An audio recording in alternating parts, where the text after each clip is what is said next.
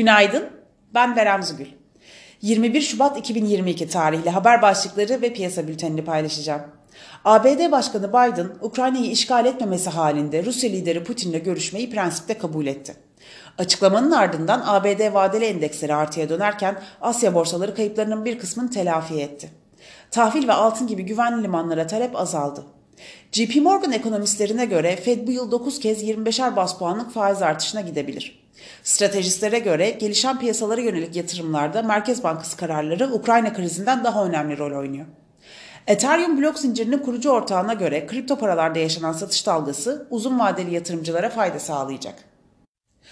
Piyasalara genel olarak bakacak olursak, pay piyasalarında ABD ve NATO kanadı Rusya'nın Ukrayna'yı işgale hazırlandığı yönündeki iddialarını devam ettirirken bölgedeki gerginlik ve jeopolitik riskler piyasalara yön vermeye devam ediyor.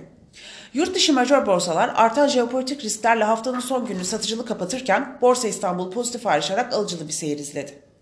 Biden'la Putin'in görüşecek olması piyasalardaki satış baskısını bir miktar azalttı. Türkiye'nin iki ülke arasındaki gerilimi düşürmeye yönelik girişimlerde bulunması ve bu süreçte ABD ile ilişkilerinin pozitif yönde gelişeceği beklentisiyle Borsa İstanbul'un bu gerilimden yurt dışına göre daha sınırlı etkilenmesini bekliyoruz.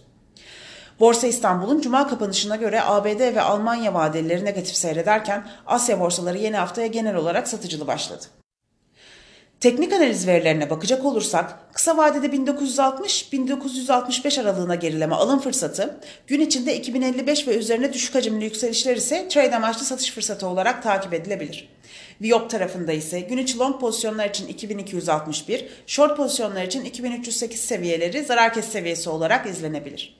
Borsa İstanbul'un endeks kontratının güne yatay bir eğilimle başlamasını bekliyoruz. Kazançlı günler dileriz.